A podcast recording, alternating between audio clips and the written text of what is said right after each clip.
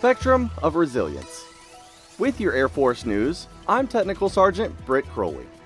The current online issue of Airman Magazine takes a look at resilience and includes an interview with Chief Master Sergeant of the Air Force, JoAnne Bass. I'm a big fan of the Spectrum of Resilience, mostly because while the Spectrum of Resilience is a program, what we know is programs don't save lives, people save lives. And so when you look at the entire spectrum of resilience, it starts with self, then it goes to family, then it goes to peers, and then it goes to support entities and support agencies, and then it goes to mental and medical help support that is needed. Bass says the Spectrum of Resilience program is an avenue to find the help and support each individual needs.